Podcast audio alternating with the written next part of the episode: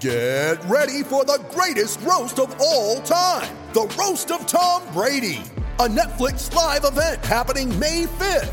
Hosted by Kevin Hart, the seven time world champion gets his cleats held to the fire by famous friends and frenemies on an unforgettable night where everything is fair game.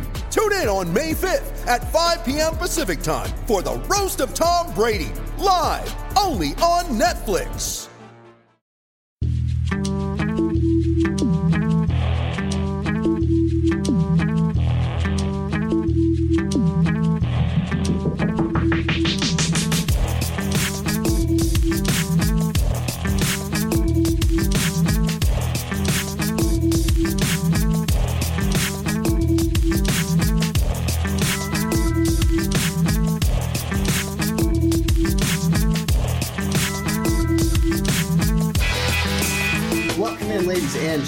To the Pickaxe Pundit Show. I am Zach Mikash with DenverStiffs.com. You are listening to Nothing But Net Radio, part of the Dash Radio Network. So here we are, post trade deadline show. I told you guys it, it was going to be here. Um, there's there's uh, obviously the Nuggets do one big deal uh, with Emmanuel Mudiay, and we're going to spend a lot of time talking about that. Uh, and then we'll talk about Devin Harris as well and some trade deadline stuff in general. So, because it's such a big show, I decided, you know what, I'm going to go ahead and have three co hosts with me instead of just our regular two. So, it is an all Colorado crew, though, I noticed as well, which is nice. Hard to do when we have three people. Um, so, starting off very first, down in Littleton, it is Dan Lewis. Dan, what's up? Shout out to everybody listening to this on one and a half speed. Yes. I do. I I have never once uh, listened to a podcast on one and a half speed. So does does everything like sound like they're like chipmunks, or, or how does it work? Um, it's a lot faster, but it'll change your life. Know, change. All right, I'm not I'm not a big podcast like full full disclosure. And it's funny because because I do a podcast every week, but I'm not a very big podcast guy. It's I don't Well, we do a show. So we do a show. That's right. We do a Yeah. show, which is much better, which is way better, which is why people are listening. Um, Right. We got to get into our other co-hosts, though.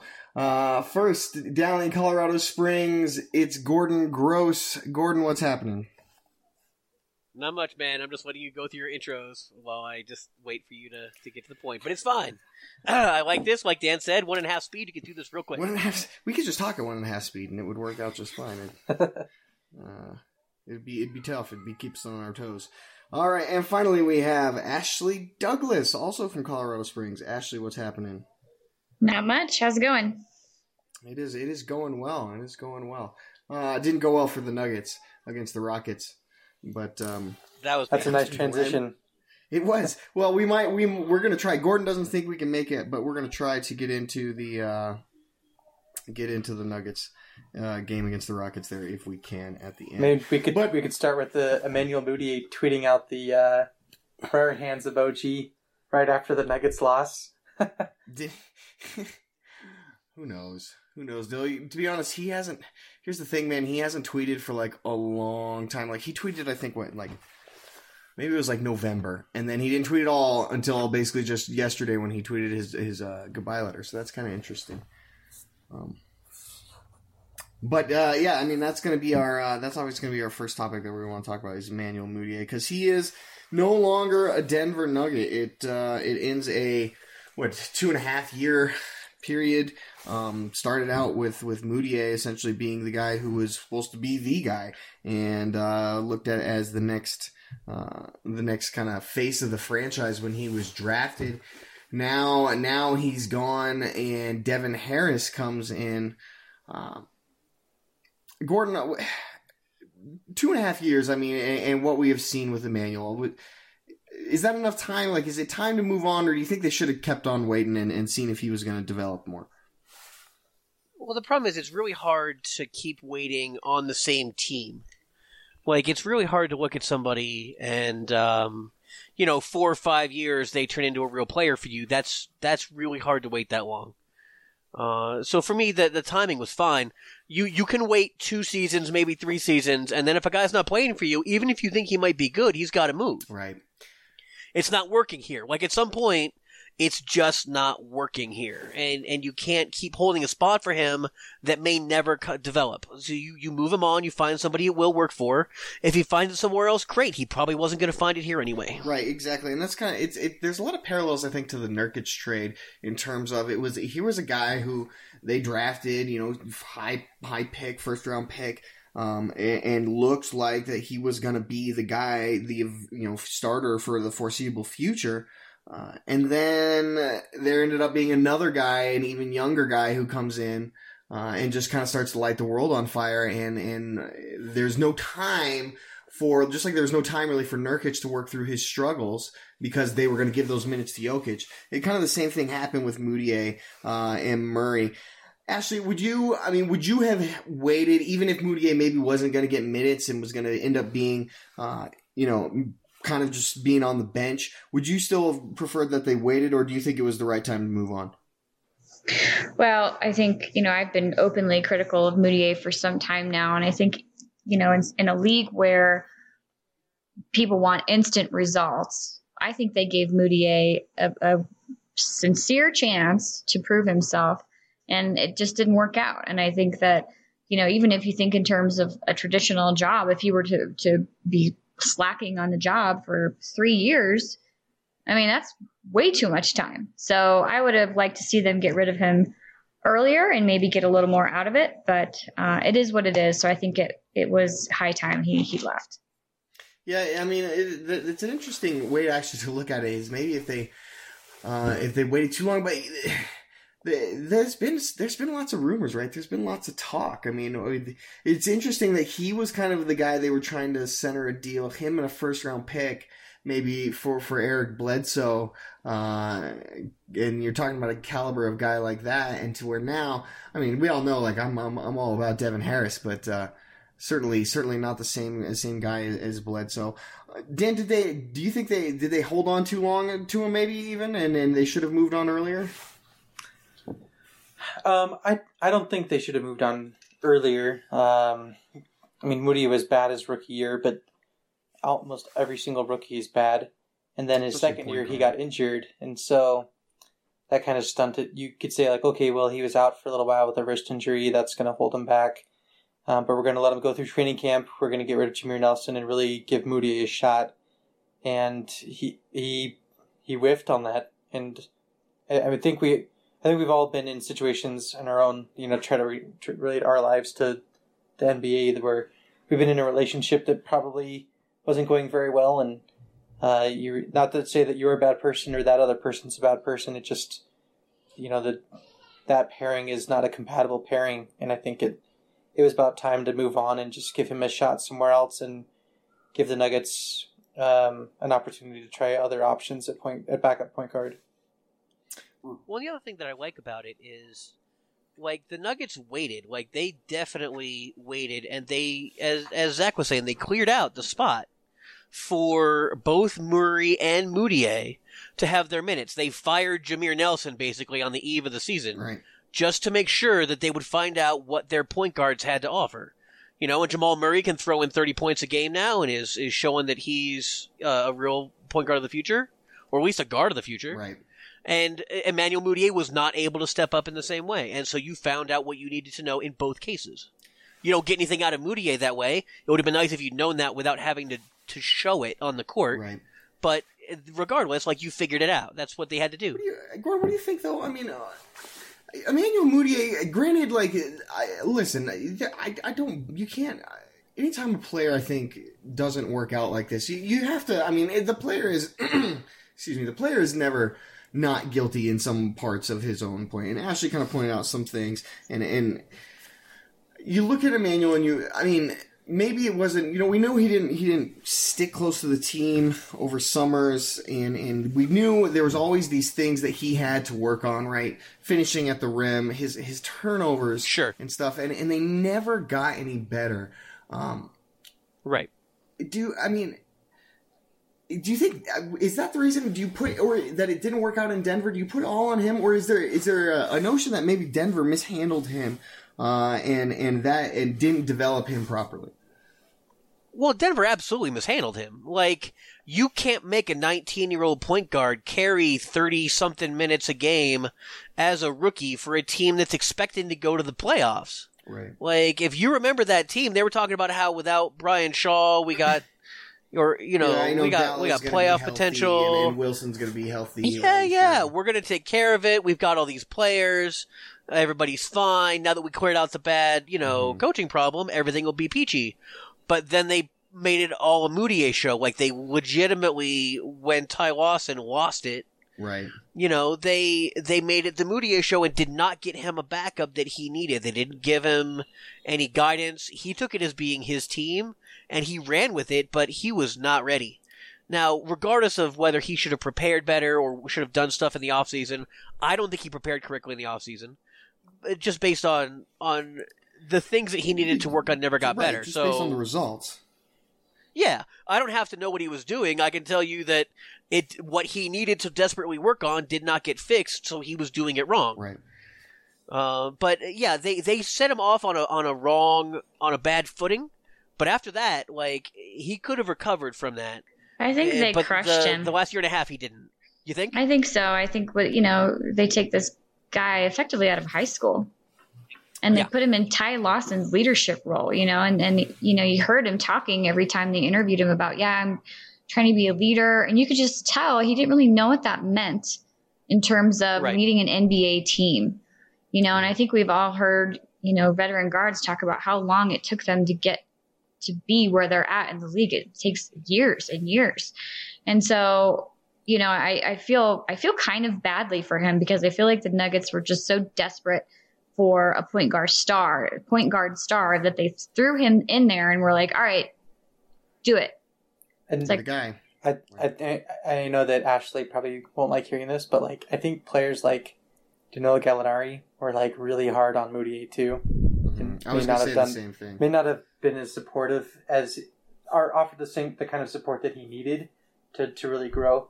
Um, because if you remember, like back in his rookie year, man, if he made a bad play, like Gallo would just like he just give him like the Just, death like- stare. He He'd just walk wanted to, like, away, melt him give him down a with a stare. stare. Yeah. and but like exactly. You know, it's kind of a team with a lot of really unique personalities. You know, his rookie year, he's starting alongside like, you know, Nurkic and Faried and Gallinari and Chandler, and like it's no wonder he gravitated towards Harris, who is the next youngest The guy, and also is guy, like, like, yeah. probably the least likely to speak up and say anything negative. like, but like Right.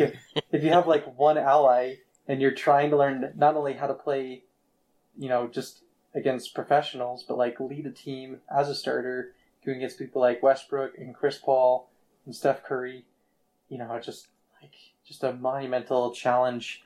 And so I I com- I think it's it's very easy to compare him to a player like D'Angelo Russell, um, who had it really rough in Los Angeles as well. But then when he got moved to Brooklyn, you know, those expectations uh, just were taken away, and just, it's like, hey, look, you know, we have a ton of other ball handlers on this team. We know we're going to suck. We just want you to go out there and play your game, put you in positions where we can try to maximize what you can do to succeed. If you mess up, it's okay. Everyone on this team is terrible. Like, it's going to be fine. And he's had, the D'Angelo Russell's had a much better season before he got injured, but like, I, I think, I and think what if- essentially that's what Mudiay is yeah, going like, I to. think if like, I mean, had he's been put going he's going to New like York that, that way. Like, I think it would. I wanted to see him go to Boston, honestly. I felt like, you know, Yeah, Brad wouldn't play in Stevens was the coach for him.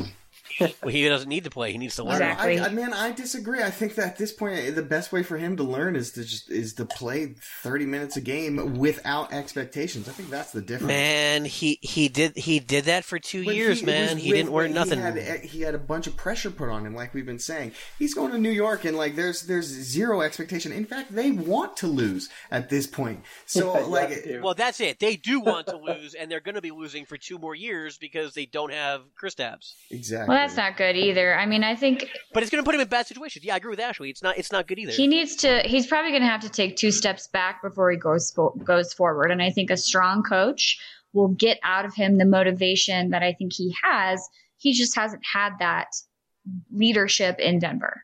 See now that that part I will agree with. Well, I, the the strong coach um, part about about you know the especially the Knicks. I mean, like I don't want to knock on Jeff Hornacek or anything, but.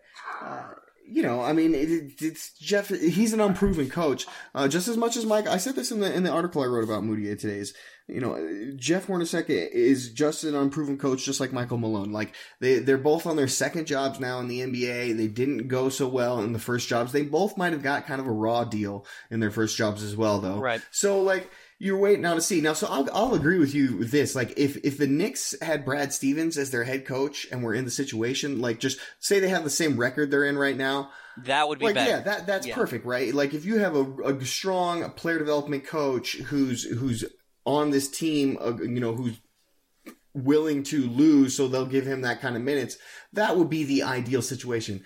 There's there I don't I, I don't is there is there a situation like that though right now in the NBA that I could think of like because like Boston is a team I mean they want to win and they've got they've got you know they've got Kyrie and they've got Terry Rozier those are those are the two guys who are going to play all the minutes at point guard so Mudiay would Shane there Larkin. and I Shane Larkin is a better point guard than Emmanuel Mudiay, and he's their third string backup.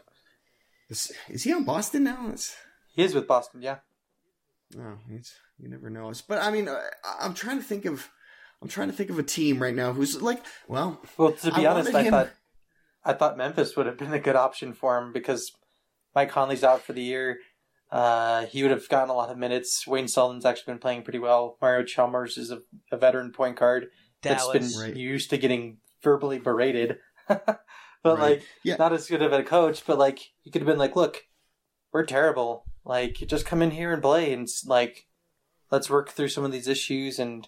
We trust you. We wanted you to come here, and I think that would have been really helpful for Mudiay. But you know, Memphis uh, felt like they didn't want to bring him on. they they felt like they got a chance to re-sign Tyreke, which they might. I mean, Tyreke is a Memphis guy. Yeah, good Da- for them. Gordon, Gordon, I thought you brought up a. I thought you brought up a good point though when you said Dallas because you're right. I mean, Rick Carlisle. Rick Carlisle's a strong coach. I don't know if he's a strong coach for Well, young Rick, Rick he, players, he and. Rick might not get a role. Yeah, that might be a problem. It, the problem is, is trying to find the guy who's going to build Mudiay up because you could tell that Mudiay's turnovers. It didn't matter how many good things he did. If he rolled off the court with 30 points and his coach was like, "You had seven turnovers and I hate you," Right. that makes it tough. Like, you know, you, your first thought is, "Well, I better fix my turnovers," but he could never figure out how to do that. Um, Right. But you don't want your you want your players thinking about their mistakes. You want your players thinking about their strengths. Houston, And I don't think Mudiay has any idea what his strengths are right now. Houston might have been a good place then. Yeah, but Houston. Meh. I mean, it's he. It's another place that he's just not going to play. Um, Well, So he I- could he'd get five ten minutes of garbage time against some of the recent yeah, Western he's gonna get a lot of time and play. He could have played tonight. Yeah, that would have been fun. would have got 14 minutes tonight. Right, right. Uh, I mean, maybe some time in the G League would do him good. Yeah, that's the Honestly. thing. Like it's it's to, yeah. You're. I think you're 100 percent right. Like that's probably where he needs to go to get those minutes right now. But it's like, man, the Westchester was Knicks. seventh overall pick two years ago. Well, his problem is though is he, he his problem is is that his skill set works fine against G League defenses. That's true. Like he dazzled Like- in summer league. Yeah, yeah, he looks great in summer league. He looks great in All Star games. He looks great anywhere you're not actually playing defense. He's gonna look good. Right. Um, he could s- swallow his pride, just go go find a G League team. Obviously, it's not completely his choice, but where he could just go develop, you know, and he could come back. He has such a huge upside. You know, I think that you know he's so young still. It's it's you don't want to give up on him. You know. He's almost a case. It's an interesting point there. I mean, it's he's almost a case of like how the G League needs to be needs to continue to expand and be better because he he's the perfect case of a guy who that yeah that's what absolutely what he needed right out of the get go right like that's a guy who when Yep. you look at like Yes. he played 12 games in China since high school that's all he's done like yeah he could have played his entire rookie year I mean now kind of like obviously I mean Tyler Lydon got hurt but uh, that kind of like the same thing, right? Where where they they were basically going to put Tyler Lydon down in the G League for the whole year uh, and just let him develop. The difference, of course, is that Mudiay was a seventh overall pick, so it was, with that came. Uh, came expectations, but the thing is now is like I mean he's only twenty one. Like he's he's he's is he younger than Monte Morris or he? I mean they're the same age, right? He's younger. uh, I believe he's younger than Monte Morris. So yeah, exactly. I mean, I mean, and yet he's already played. He's in his third NBA season. So I mean, Yeah, but you can also watch when you watch Monte play tonight. No nerves, no nothing. that's true. Monte Morris rolled out there like he'd been uh, uh, like he's an eight year pro. Like this is my offense. I know how to run this. I know how to take these guys. He everything looked like the game was slow for him, and the game always looks too fast for Mudiay. He looked like he belonged. and that's that's really the concern. Yeah, yeah, And Well, and that's yeah. that confidence that Trey Lyles that makes Trey Lyles so special right now. I think you know just this poise of a veteran, and you know Mudiay has never had that, That's- that's- unfortunately. Yeah, that is one hundred percent true. All right, let's let's shift gears. I want to talk about the guy who the the, the Nugget who is now uh, or the newest Nugget, which is um, which is Devin Harris. So anybody anybody who who has read uh, uh, me on the stiffs, anybody who follows me on Twitter knows like I've been I've been pounding the table for for this trade for almost exactly this trade. I had Mudiay just going back to Dallas, but um, right. Mudiay for Harris is, is what I wanted the whole time because it's. I've always. I, don't get me wrong. th- There were things about Jameer Nelson that, that would drive me crazy. Most most notably the three from the top of the arc at about five seconds into the shot clock. You know, th- mm-hmm. Right. that was that that drove me nuts. Sometimes he hit it. I mean, to his credit, sometimes he hit it, but it's a bad shot. I mean, and we, and we all know that. But there was a lot of things that Jameer Nelson provided for the Nuggets that they've been missing. I think a lot because they've had either Emmanuel Mudiay or Will Barton trying to run their second unit, and it's just been that they they look completely out of sorts, basically with with Jokic off the floor. They probably would have been all right if Paul Millsap doesn't get hurt. If you remember, that was their that was their original plan, right? Was that Jokic or Millsap would be on the floor Right. at all times. Now you even have, I think, I think in a guy in like Jamal Murray, um, he's he's another guy. If you have him on the floor, uh, that you at least know, hey, there's the guy. If, if he gets hot, if he gets going, then we can just feed him the ball, and, and it doesn't matter what anybody else does. Uh, Devin Harris gives them what Jameer Nelson gives them, and here's a guy who's he's not anything special offensively, uh, or or he's a guy who's going to average 20 points a game or anything like that. He's not going to win six man of the year, but he is going to be able to settle down your second unit. He is going to be able to command the offense, and he is going to be able to keep you from just going completely out of sorts when you don't have Jokic or Murray uh, on the court, or even Millsap when he gets back. And and that's that's why I think he Well, was he's, so huge. he's also another combo guard, though, man. It's true, Like he's also, This which is good. Like there's nothing wrong Right. with being a combo guard. He can play with Jokic. He can play with Millsap. Plumlee. He can play next to yeah, yeah, yeah. But he can also he knows how to how to at least competently run a pick and roll. He's Right. been a point guard before, even though he's not necessarily the point guard Right, for Dallas. Former All. Star. Like, Former All Star. Yeah. That's right. But he's you know he's got all the experience. He knows what he's doing. He can he is hitting threes. He can cut to the basket. He does all the things that you want from a guard on this team with the offense that the Nuggets run. Exactly. And also doesn't turn the ball over, which is you know one of the things that makes me happy. Which is and and, and he's a, for for being an old guy, uh, which is funny because I think he's probably about the same. age. He is an old He's guy. probably about the same age as me though, which is which is the funny thing. to You're you're old man in sports terms. I am. I Zach. You're am. old Like in nobody's terms. nobody's giving me a ten day contract. Uh, I can assure you of that. But um, he he's a decent defender, is what I was going to get as well. Is like at least like he he doesn't hurt you. No one on this team's a decent like, defender. like, well, yeah, I'm, Don't let's not. Yeah, he he's plays for Carlisle. Everyone for Carlisle is a decent defender. that's true. Nobody for this team is a decent defender. Don't tell me that after tonight. So, like, so let's let's not go thinking that people's defensive skills translate to this to this squad. You know who he kind of reminds me of, um, and obviously who I'm comparing him to is better, but I think in terms of experience and how many points they kind of bring in a game and uh, their size is Andre Miller. And I, I really loved when Andre Miller was part of the roster before he and Brian Shaw, you know, got sideways. He just brought this stability to the, you know, the lineup and, and the court that I think that younger guys really glom onto. They really kind of look for because they're nervous. They're out there and they're, you know, they're rookies or they're or they're in their second year, you know, and they're looking to that older guy to set the pace. And so I'm hoping that Devin Harris really provides that for them. Yeah, no, that is a great point. I mean, there, there's a few few differences obviously between Andre Miller and Devin Harris's game, which, like I said, Devin. Okay, so here here's my counterpoint, Gordon. Uh, Devin Harris will not just stand and stare at a guy like uh, while he's shooting a three and be like, "All right, that's how I'm going to play defense." Uh, he'll give you more than that. That's true. Which, which, That's which. Andre Miller would not. But uh, uh, no, that's that's a great point. Yeah, but they've both seen it all. Like like he and Miller, they they've seen everything. They have all the old man moves. They have all the like Mhm. fakes. Right. They might not have the athleticism, although Devin Harris is still for an old man. He's got sneaky old that man. that athleticism. guy still moves. Yeah, yeah, he's got sneaky old man skills. That's Like you know, it's it's been stealthy speed. It's like Gary Harris. He shouldn't be that fast, but somehow he's that fast. Are you saying It's he's deceptively athletic? deceptively, deceptively athletic is what I'm saying to you. that is correct. Dan, what are your thoughts on on Devin Harris?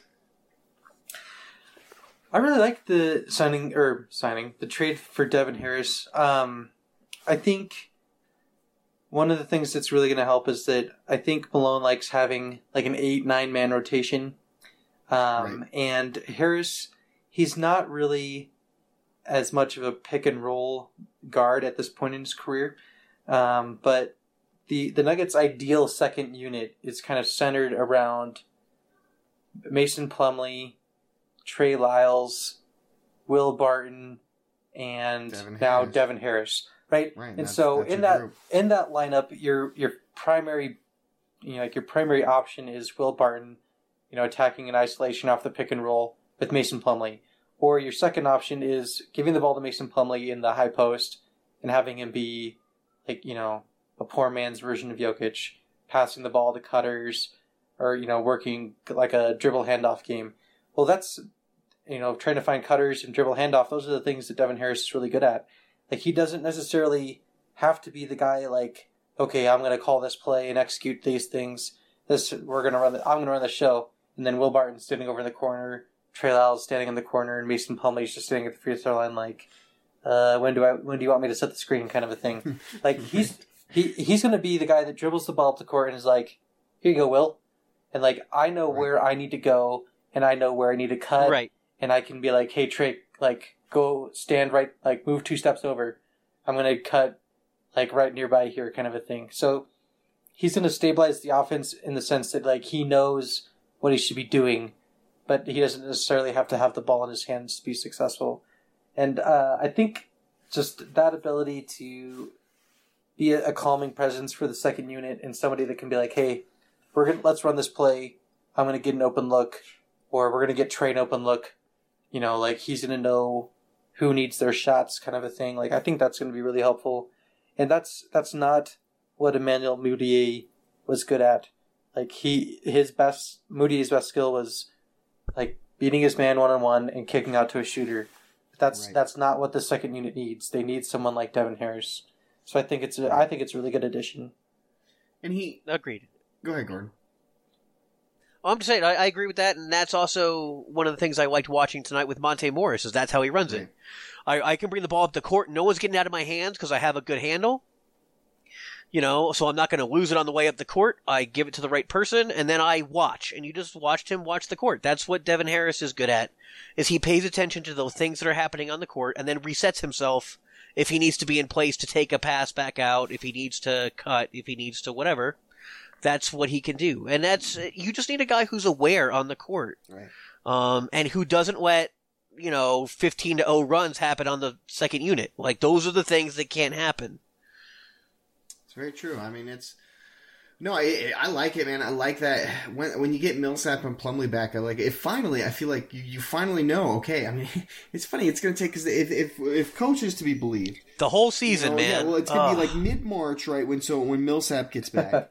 Uh, and it'll take him at least at least a couple weeks. So yeah, you might have. Yeah. The, the nice thing is about it is like it might just be perfect to where like they're really hitting their groove right when the playoffs start. So it it, it, it And they play. Houston. And we can we can we can only hope that it's not the case, but um, Please dodge Houston. Yeah. That's all I'm asking. well, I, I would rather. Well, I, I, I- we're gonna get to it. We're gonna get to it. Um, let me think. Uh, I guess uh, just real quick. So, like, uh, Dan, I mean, what are the chances? Obviously, Devin Harris, he's on an expiring contract. Um, what do you think the chances are the Nuggets re-sign him uh, after this year?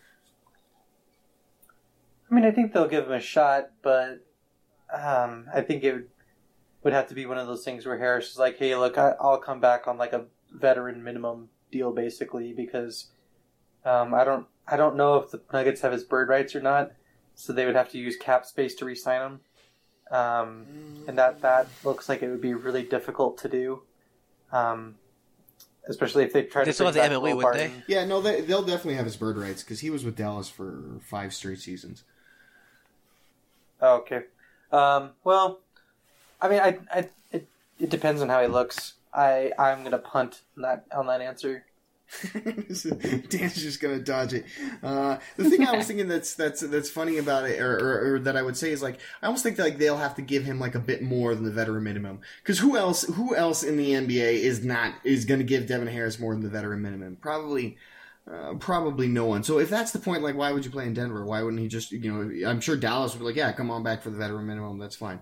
Uh, or, or you know, Golden State or Houston or uh, San Antonio. You know, like there's a ton of teams who, who maybe you have a chance to win a ring with uh, that'll pay you the minimum. Like, so I almost think like Denver will have to offer him a little bit more than that if they want to keep him.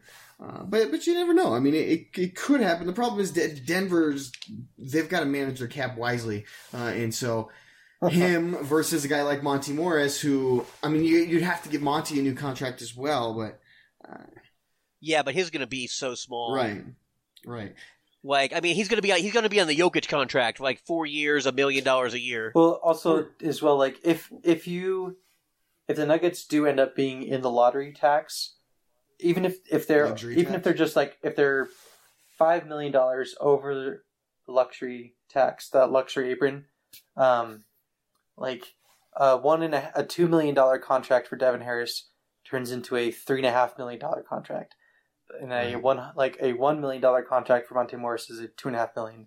So I mean, it, we're talking like about you know the Kroenkes' money, but like a million bucks is a lot of money. right. So you know that's that's a lot of in-game or you know in-arena entertainment you know that they have to pass up on or something. So who knows what they'll do? Yeah, it's it, it's a good thing. It's a, a good debate. I think it'll be interesting to see. I will say this: I mean, he's obviously not going to be their number one priority uh, in the offseason. That'll be Jokic, and then uh, and then after that, it'll probably be Will Barton. So, uh, But if they keep him and they do re-sign him, that they they need to have a, a like a future plan.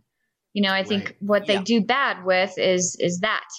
Like, okay, you know, obviously he's older, and so you know, keep him for another year, party on. But You can only give him one year, right? Ashley? Yeah. Like, you think only one maybe year like one and a- What's- what's then one with a next? team option or something.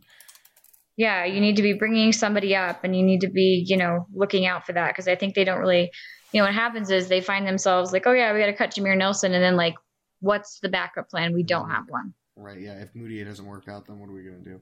Right. Exactly. and head that's- in toilet.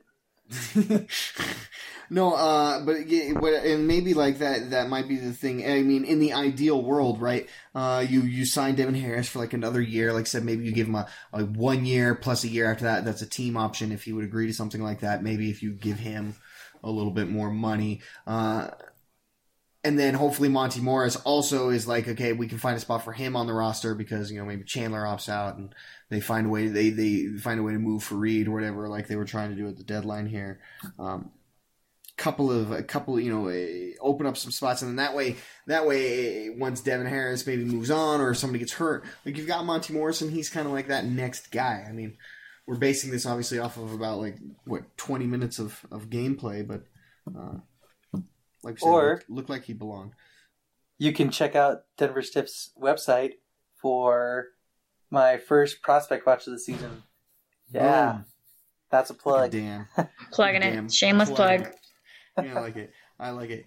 Tell you what, well, let's go ahead. Let's take a break on that that that excellent note from Dan there. Um, and then and then when we get back, I think I'll, I'll, i we've talked we've talked now plenty. I think about about the move uh, that the Nuggets did make. I want to talk about the moves that they didn't make um, because I think You mean all of Yeah, them? Okay. exactly. I was, I was like, I know where me and Gordon are going to stand on this. Um, Volume so- one. Yeah. Right. Uh, we'll get into that, uh, and then uh, if we got time, we'll we'll talk about that atrocious. We could, hey, if you guys want, we could preview the Suns. I mean, that if you want a little more exciting content. Does anyone play in the Suns? Don't they just like run like some fans on the court next to next to a couple of players? Yeah, oh. exactly. exactly. All right, we'll go ahead and take a break, and we'll be right back.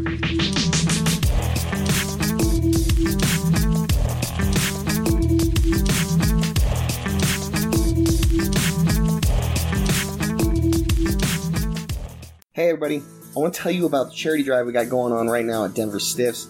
We've teamed up with the Denver Nuggets, Hope Kids Colorado, and Hoopswag.com for a really cool event, and I think you guys will love it. Here's the deal. Over on our site right now, in the bottom right corner, you'll find a link where you can buy your own custom Denver Stiff socks made by Hoopswag. There are 15 bucks a pair, and every pair you buy will also buy a ticket to an upcoming Denver Nuggets game for one of the children sponsored by Hope Kids. Hope Kids provides ongoing events, activities, and a powerful, unique support community for families who have a child with cancer or other life threatening conditions. They surround those remarkable children and their families with the message that hope can be a powerful medicine. It's a great cause, and hey, if you like to run around barefoot like a hobbit, that's okay. There's also a link on the site where you can donate directly to help us bring as many kids and their families to the, one of these Denver Nuggets games. So check it out denverstiffs.com, and thanks so much for your generosity. We've all been there. When the budget's the tightest or a time is the shortest, that's when disaster strikes. The last thing anyone wants to deal with in these times is an electrical issue in their home or business.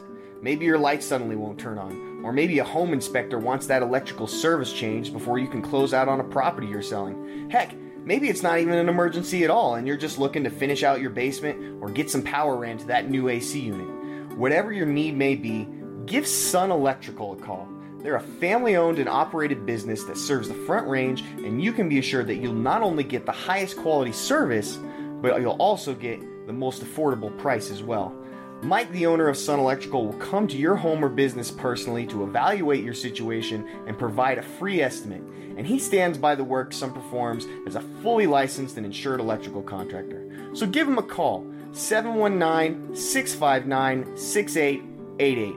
Don't be fooled by the phone number, as they'll serve the entire Front Range from Colorado Springs to Fort Collins and everywhere in between. That's 719 659 6888.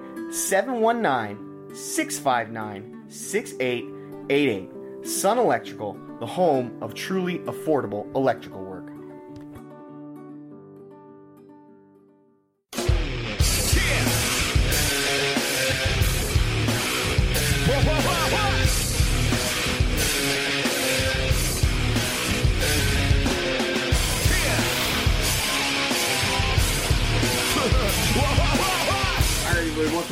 Into the Pickaxe Pundit Show. Zach Mikash, Gordon Gross, Ashley Douglas, Dan Lewis. We're all on board for this one. It's uh, it's trade deadline, right? Trade deadline week. It is it is over. Uh, Nuggets dealt Emmanuel Mudiay, got Devin Harris in return. Also, I want to point this out. I, I'm so tired of explaining this already on, on, on the internet. But uh, so the Nuggets they they didn't trade a second round pick. Uh, they didn't get the Knicks Right. second round pick back. They traded. They I should say they did trade a second round pick, but they got a second round pick back, and it's they're both this year. So here it is. The Nuggets had the Portland Trailblazers pick from the Jusuf Nurkic trade. Um, the it was we're gonna get really technical. The better of whichever or whichever pick is worse, the Blazers pick or the Kings pick. The Kings are terrible. The Blazers are right in the playoff hunt. It's gonna be the Blazers pick. Uh, the the Knicks had the Clippers second round pick from what trade I don't know, uh, but they traded that back to the Nuggets. The Nuggets traded the Blazers second round pick to the Mavericks. The Clippers are like what maybe going to be the eight, nine, ten seed in the West. The Blazers somewhere eight, seven, six seed in the West. So the Nuggets essentially moved up like five spots at most. Uh, that that that was the other portion of the trade. I don't know why I had to spend three minutes on that, but I did. It was it was just really. I don't know why you just spent five minutes on that, but yes, you're right. Just I'm glad you got that off your chest, job, my friend. Zach. We're very proud of you. it was Good job. it was really bugging me. I will Gold star. one more time, and now I almost completely lost my train of thought. we spent a lot of time. To, Anyway, we, trades we didn't make. Right. Yeah, lots of them. Right. We didn't. We uh, spent Yeah. the first half of the show talking about the Emmanuel Mudiay and Devin Harris. So I want to spend the second half of the show talking about the trades that didn't happen because the Denver Nuggets were, quote by Woj, maybe going to drive the the trade deadline. Such Nug life, man. That's like Nug life in a nutshell. There, Woj of all people, you know, the guy tweets out Nuggets might drive the trade deadline, and then they make. Uh, they trade their backup point guard.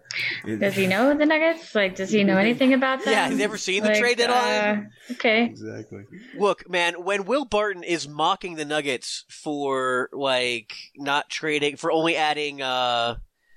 Um what's his face? Smith. No, from Indiana. Uh Ro- uh, Roy Hibbert. Roy Hibbert. Oh yeah.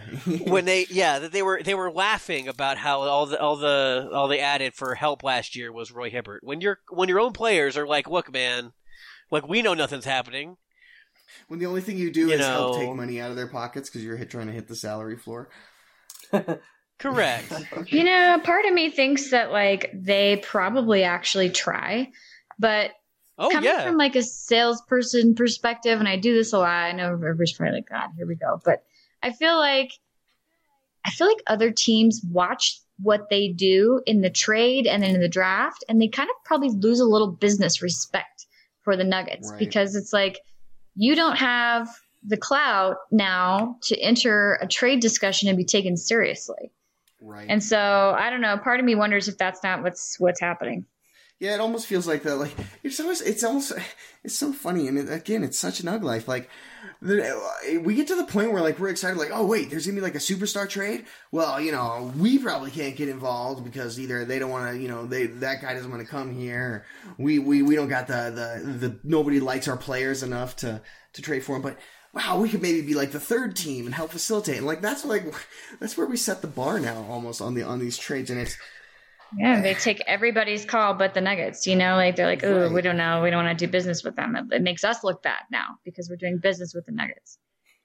I almost think well, and the Nuggets. I think they're they're they're a pain in the butt probably to deal with because like they they they value their players really highly, and let's be honest, how many people are watching like Nuggets basketball out there? Like it's the it doesn't get a ton of coverage. It doesn't like only only the there, there's probably some scouts who are saying yeah like this Jamal Murray guy is really good or yeah like this this Gary Harris guy is really good. But when it comes down to the final decision maker, uh, who's making the call, which in a lot of cases in, in the NBA ends up being the owner uh, of the team, they, they they like they're like who, Gary Harris like who's that? like I guarantee you that's why that's why that trade falls through uh, in in Indiana. Like they're like yeah Gary Harris, you know he's an Indiana guy, but uh, Gary Harris like really like you know it's just.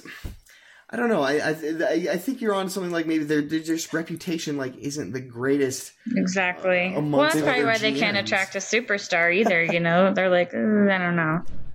Yeah, Well, that's always been a Denver problem, though. Right, like that's, not a just- this regime. I think that's that's Denver. every yeah, regime. just that's Denver, Denver. reputation in general. I mean, yeah, Melo. People, well, uh, I remember when Melo came out and he expected us to be under eight feet of snow. He thought Denver was basically Alaska. Yes. Like he had no idea. Wow. Well, He literally he showed up and he talked about how he's like, "This is actually really nice in the middle of winter. I thought this was going to be the worst thing I'd ever seen in my whole life." right, because He's from Baltimore. like, What a cl- yeah, he's from Baltimore. I'm like, "Look, man, but- but you get terrible winters. Don't talk to me about winter." here's the deal: everybody thinks we live at like twelve thousand feet, and we're like this, you know, crazy mountain Yes. town that gets like They think it's Aspen. six foot. Yeah, They think They're Denver they is think it's Aspen. Six foot Yeah, snowdrifts all all winter long and stuff like that. And it's just like, uh, that's not what it, that's not what happens. Dan, trade well, we- deadline. yeah, get back, let's say get back to the deadline. Uh, like, wh- what did you did the Nuggets do enough in your opinion? Like, was just getting getting a better backup point guard enough, or, or like were these deals? You know, Faried, there was a lot of rumors around. Wilson Chandler, there was a lot of rumors around. Uh, and those were guys specifically that had you know big contracts that they they would have been happy to move. Is it enough to just get the backup point guard, or did they need to? Did you feel like they needed to unload some of those deals as well? Oh, I mean, like trying to trade Faried and Chandler is like trying to gift someone a dog, but instead of a dog, it's magic like a beans, rabid right. raccoon. Like, yeah, like, hey, you want my dog? Be like, that's a raccoon. Like, you know, nobody's gonna want to take that. Uh, like, th- these are just impossible contracts to trade. I, I don't. Real yeah, talk from Dan. Like if if anybody is delusional enough to think that any team out there values Faried, like you got like another thing coming. Like well, the proof the proof's in the pudding, right? Like here Yeah, we they're- are. Like, they're terrible. They're terrible players on terrible contracts. Nobody, no team wants them unless you attach a first round pick. Attaching a first round pick to get rid of those guys is a mistake. Just eat the remaining twenty four million dollars you owe Faried. Eat the you know whatever Chandler does for this year and then his player option. You just got to live with the mistakes you made.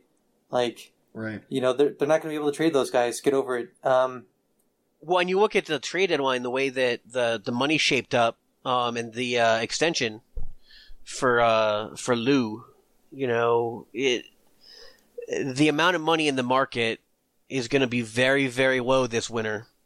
Right.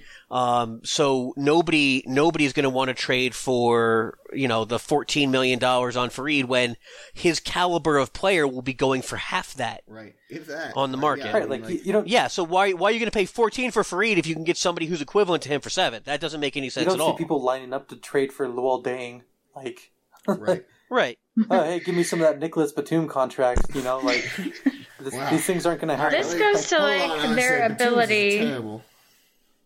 This goes to their ability i think to just to to be savvy in this process like they they let these players wear out their value versus trading them three years ago you let you know a chance for got- a for I would oh, say you could have got way more. You're right. You could have got way more for Chandler specifically if you trade him at last. yeah deadline instead of this deadline. Faried. Well, and like eh, you know, perfect example, Danilo Gallinari. Your plan was to keep him so that you entered the first round of the playoffs and exited in the first round. For what? Trade him when he has value. Exactly. So it's just like, Yep. what are you doing? You need you need to plan ahead. I just don't feel like they have a lot of experience. Like they're just showing themselves to be very green, and um, they don't know what they're doing. They're. I mean, they. The Nuggets. The Nuggets front office strength is obviously the draft, right? Like they. They. This this draft notwithstanding. Uh, I, which had identifying, Don't- so we're not talking about this draft. This draft is off limits. let's say Let's do this. identifying talent in the draft. identifying talent in the draft. Yeah, exactly. Because they wanted OG Anunoby, who looks very very good as well. yeah, it's not that they didn't know who the guys were who were good. They just didn't pick yeah, any right. of them. Yeah. Right. Well. Um. But uh, th- that that's their strength, right? I mean, Nikola Jokic, Jamal Murray, Yes. um, Gary Harris. Granted, uh, I mean, you're you're not perfect, so you're gonna miss, and you, you miss on a guy like Emmanuel Mudiay. Uh, but but for the most, Yeah, but he's not a number one pick. You miss on a guy who's a number seven pick in a thin draft. Right. Like, right. was it a thin draft? You know, like at the time, okay. In, in in hindsight, it was a terrible draft. But it's funny is is in. It almost doesn't. I, I no, at the at the like, it time we knew thing we thought there were only four or five players.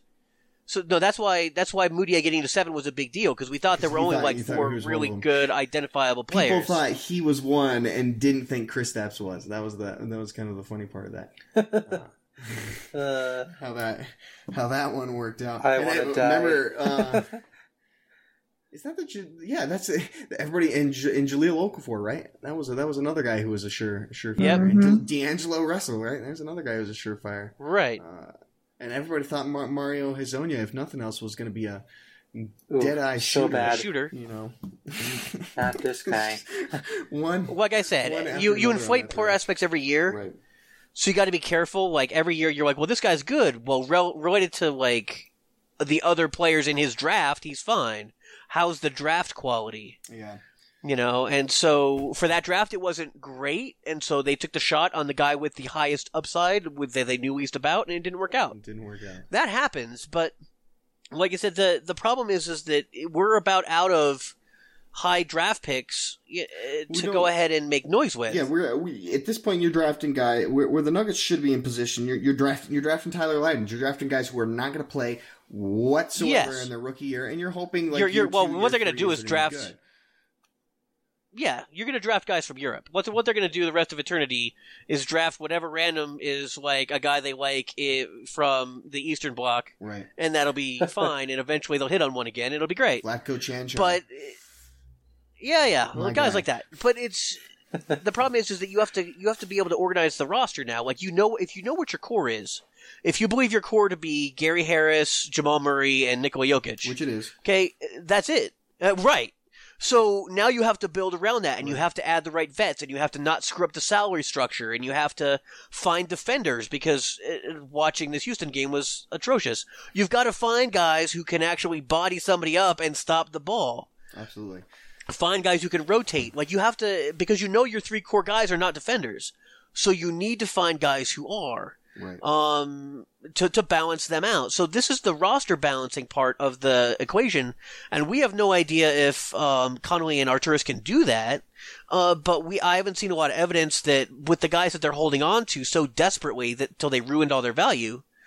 You know, if if you trade Faried two years ago, you're fine. Uh, people said you couldn't trade him, but I'm sure that you could have traded him for more than you can trade him for now. Right. Oh yeah. You know, they were asking for a high first rounder for Chandler last year when they got an offer for a low first rounder, and they said, "Nah, we're good," and they didn't take it, and now they can't get anything. And the thing that You know, those are those are the the mistakes. thing that really the thing that really stings you about that one too is is like well you had to you gave away a low first rounder to to move on from Jusuf Nurkic like why, why yes, because uh, and this is just my opinion on that and, and i'm going to close this the, the trade deadline discussion on this but like uh, they last year and, and maybe somewhat this year too though i think they have a much better shot at making the playoffs this year but last year they didn't move on from those guys because i think of one reason because they wanted to make the playoffs because they were like we are last in attendance we have terrible tv ratings we our arena is like a cavern like we have to get some excitement back in this thing and that's why they went all in, Right. because It, it was it was a very much like just a business decision. I mean, like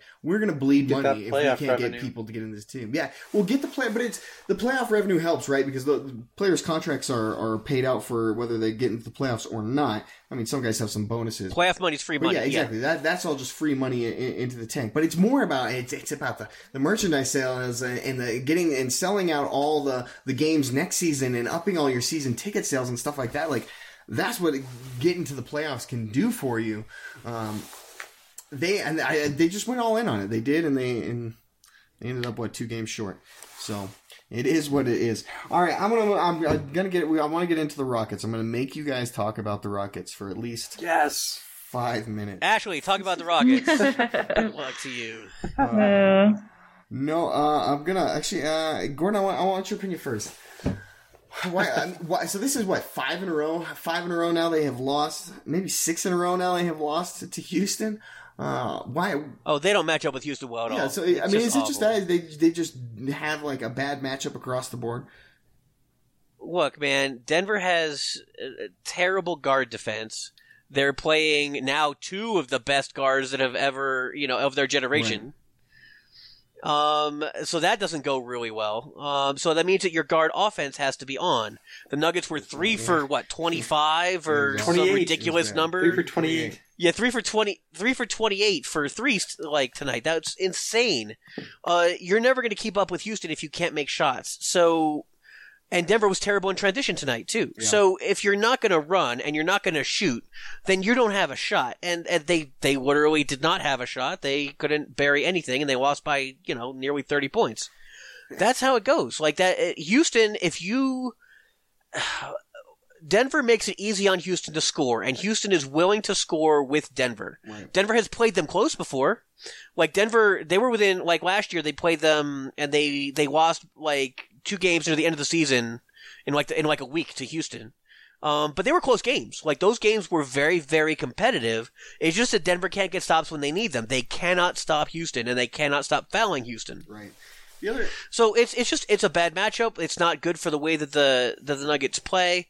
And Houston is never afraid of being outscored, whereas Denver's scoring prowess scares some teams. There's no way it scares Houston. And like you said, they just they don't seem to hit shots. The other thing that I think is the the matchup that I mean is just really bad for them is Clint Capela against Nikola Jokic. Like, Clint Capela, it just just yeah, and there's no reason for it either, other than he's very athletic and Jokic is very very very very very unathletic. Right, exactly. That's it. I mean, Clint Capela is the well, he's the perfect complement to those two guards because he doesn't have to do anything except for just be athletic, and he and he will do just fine. Well, all he has to do is all he has to do is jump. Yeah, like his literal job is set, set screens and jump. All he has to do is uh, is jump and take lobs and and back passes. Um, uh, from the guards because they have to draw Jokic or whoever out of the paint, Right. and that frees Capela up, and Jokic can never recover to Capela because Capela is a gazelle, and Jokic is like some sort of lumbering wildebeest. like there's there's nothing. Like, he is not gonna catch him. Uh, I'm just saying, man. Once once he's gone, Capela is gone. Jokic is never going to catch him. You need to play like play Lyles on Mason Plumlee Capela or play tonight. someone else. Mason Plumlee would have helped tonight. Mason Plumlee would have helped. Yeah, Millsap would have helped. Like Millsap Right. can can do. Uh, he's not he's not as athletic as Capela, but he puts his body in the right position, and that's what Jokic doesn't do. Right. All right. We are, we're we're It's just bad. It's just a bad matchup. we're almost out of time. We're getting here just less. But Dan, real quick, and then I also want to ask you the same thing. Would you? Would you? Is there a team you would rather see, or you would rather not see more than the Houston Rockets in the playoffs? Yeah, the Warriors. But All right, Dan. Dan would ra- you'd rather have the Wa- Warriors over the Rockets. Interesting. Because I would disagree. I would say I would much rather rather play the Rockets than the Warriors, or rather play the Warriors than the Rockets. okay. All right, Dan knows we're almost out of time. Ashley, what about you? You uh, Totally Would rather- I would rather the- see them. I'd rather Rather see see them Rockets. play uh, the Warriors than the Rockets because they, they've shown they can defeat the, the Warriors, and they, you know, not because the Warriors played bad, they beat them honestly recently, and they have a really hard time with Houston. That's it. See, here's the thing. Like, uh, they like I said, they're what now? Zero and six against Houston. Uh, in their last Well, the problem is I don't want to see the Spurs either. yeah. Like, so if you're Yeah. if you're looking at at top whatever teams, uh, I'd rather see OKC than Houston yeah. for sure. Yeah, but you're going to be a five seed to see OKC, uh, which is Well, we'll see how the how the playoffs set up, man. We're still not we're there. not we're not quite there. You're right. You are absolutely right. But I don't know. Like I look, I, the Nuggets aren't beating either one of those teams in the uh, in a series. They're they're they're at best win. You just winning want to win a game. Yeah. You want a playoff win. It's okay. Yeah, that's you're at best winning a game. I think they definitely could steal one from the Warriors. Again, we got to set the bar real low here in Denver. We just want a game. Just you know, help us out. next step the process. If if they end up an eight or a seven seed, if they end up a six through uh, six through four seed or something like that, then they uh, I would expect them to at least win two games.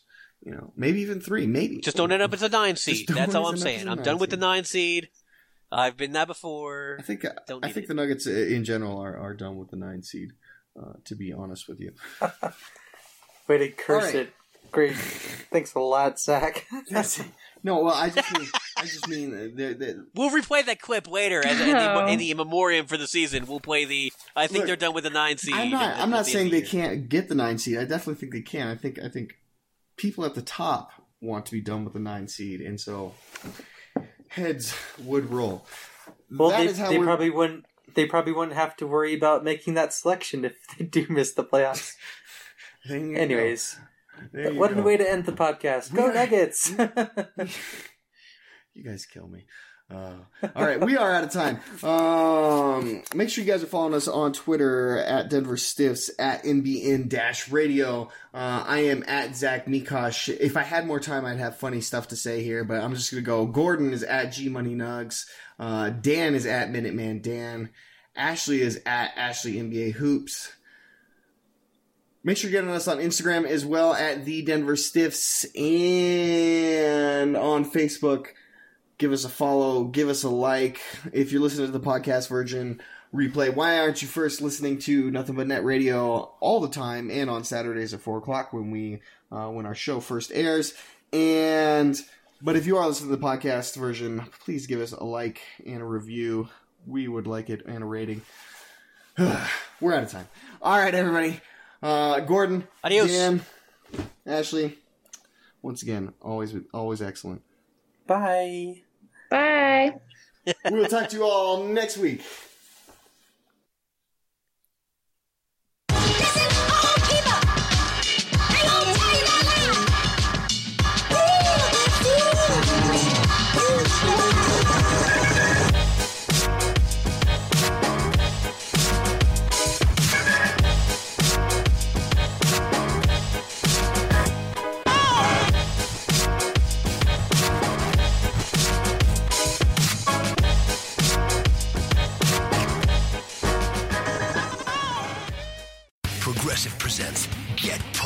Inspiration to help you do insurance stuff.